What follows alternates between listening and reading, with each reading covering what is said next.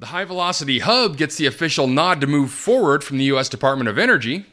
NREL announces a new software for techno-economic analysis of hydrogen production.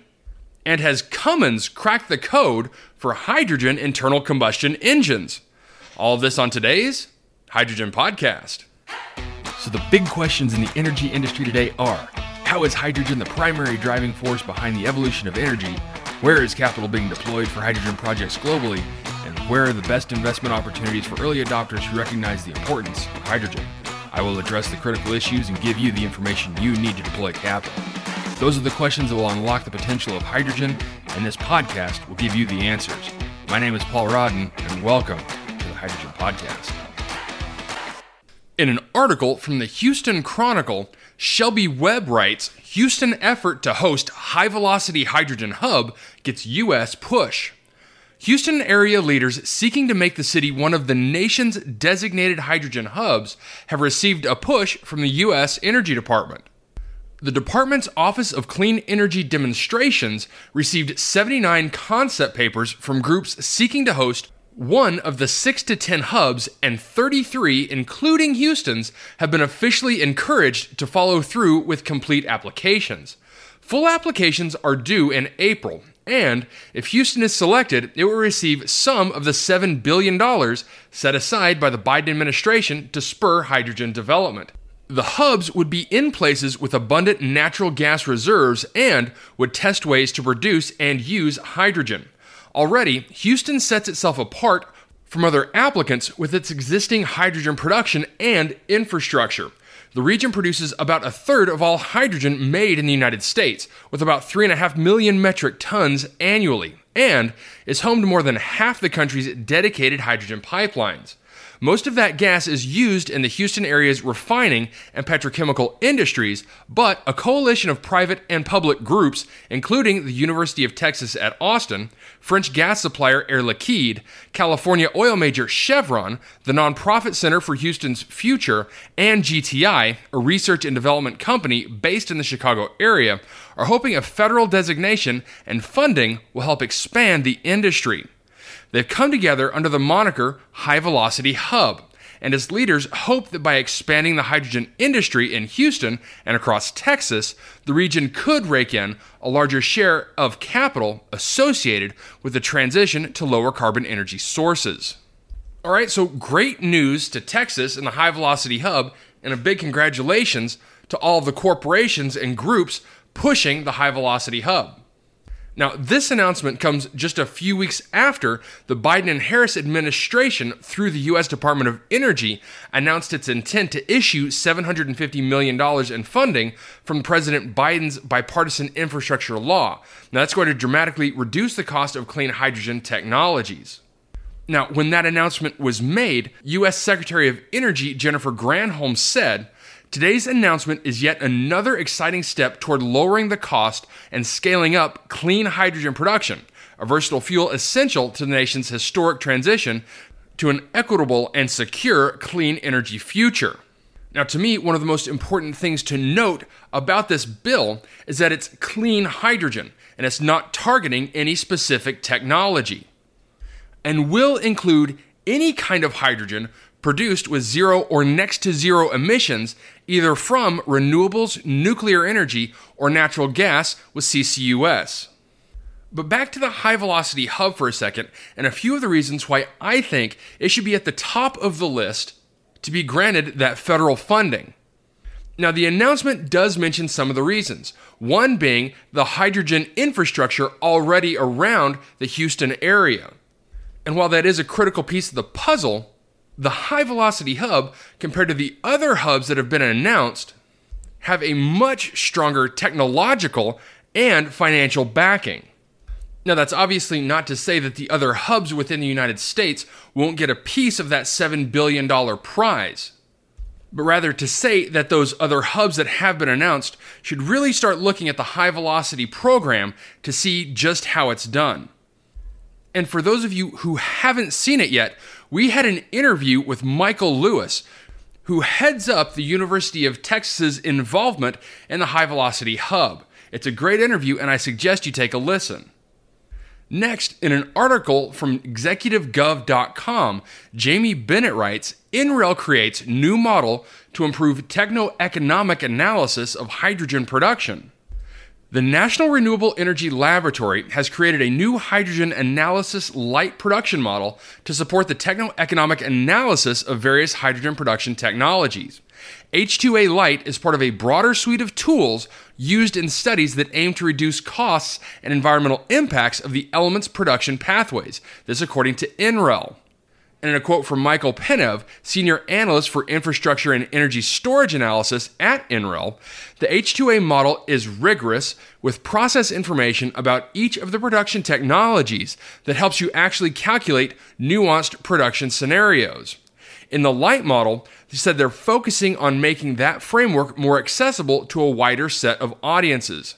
H2A Light uses technical and financial variables to provide projections of capital costs, operating costs, and revenue. It builds on the H2A model used by the Department of Energy in hydrogen production case studies. Current methods of producing hydrogen include thermochemical, electrolytic, direct solar water splitting, and biological processes. Research is being conducted to make these pathways more sustainable as industries switch to renewable energy and the demand for hydrogen continues to rise. Okay, so another software coming out for the economic analysis of the production of hydrogen, something similar to the carbon model that we saw from Syzygy. And what I really like about these softwares is that we're finally getting a real, true number on the economic realities of hydrogen production. The link to the download for the software will be included in the description for this podcast. I highly suggest that everyone interested in the economic impacts and evaluations of hydrogen download this software and start using it. And along with that, really look at that carbon model from Syzygy. And lastly, today, in an article from MoParInsiders.com, Robert S. Miller writes Could Cummins' new B6.7H hydrogen power plant be the future of Ram heavy duty? Robert writes Not everyone is excited about the automotive industry's move towards electrification. Battery electric vehicles, or BEVs, continue to have a trend of costing a lot more than their internal combustion engine counterparts, have a limited range capability, and struggle to find their way in areas with a limited fast charging infrastructure. But currently, there is no bigger electric vehicle segment than the EV pickup market. Companies like Ford with their F 150 Lightning, GM with their GMC Hummer EV pickup and their Chevrolet EV Silverado, and GMC Sierra EV and the Rivian RT1, and Tesla in their Cybertruck, if that ever happens, are ready to offer customers their version of the ultimate electric pickup. And while they are innovative, not a lot of people are excited about the challenges ahead of being among the first to own one of these pickups. For those pickup owners who use their pickups to tow, BEV pickups have shown underwhelming promise. Although the trucks have shown great towing skills, thanks to the instant torque of their e motors, the battery pack performance continues to be a letdown. Those trucks have been shown on various towing reviews continue to show about a 50% loss of range when towing. This means if you are one who likes to take their family on a camping trip across the country, tow a boat to their summer cottage, or have to use their trucks as a work truck to tow equipment, you're going to be facing even more challenges going forward. But instead of putting all of its eggs in one basket, Stellantis has been focused on offering alternatives to electrification. Recently, the company launched a new lineup of mid sized light commercial vehicle vans in Europe that are powered by a combination of hydrogen fuel cells and electric battery technology in a fuel cell electric vehicle. The FCEV vans were designed as a solution that delivers a range of more than 250 miles or 400 kilometers with a refueling time of just three minutes. Hydrogen proves the energy needed for an extended driving range while a medium capacity battery provides the power for dynamic performance in addition to energy recovery and plug in capability. During its Dare Forward 2030 presentation, Stellantis said it was pursuing hydrogen powered versions of its next Gen Ram heavy duty pickup for production. Such a vehicle would eliminate the towing range anxiety for customers while continuing to move the vehicle to a more friendly zero emissions target. Now, in recent weeks, Cummins has teased the new B6.7H for its medium duty and heavy duty engine offerings. In a video, Cummins showed how it can convert a medium duty delivery truck to operate on zero carbon hydrogen fuel powered by the new B6.7H hydrogen internal combustion engine without compromising performance, cargo capacity, or payload, showing promise for those interested in a future Ram heavy duty truck.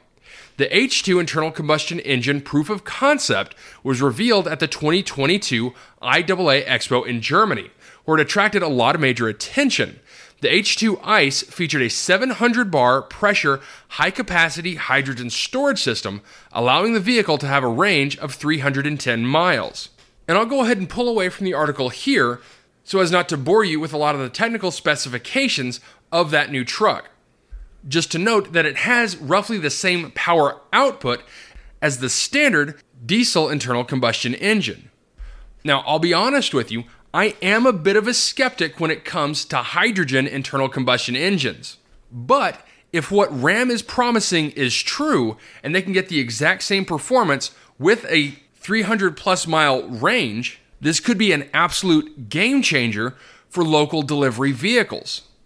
And as a side note, for those of you wondering about NOx after hydrogen combustion, it will include an after treatment system which is going to be used to eliminate most of the NOx emissions. So I will definitely be keeping my ear to the ground to see how this progresses. All right, that's it for me, everyone.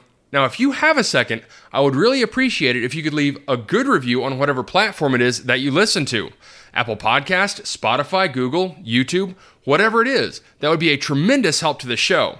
And as always, if you ever have any feedback, you're welcome to email me directly at info at thehydrogenpodcast.com. And as always, take care, stay safe. I'll talk to you later. Hey, this is Paul. I hope you liked this podcast. If you did and want to hear more, I'd appreciate it if you would either subscribe to this channel on YouTube or connect with your favorite platform through my website at www.thehydrogenpodcast.com. Thanks for listening. I very much appreciate it. Have a great day.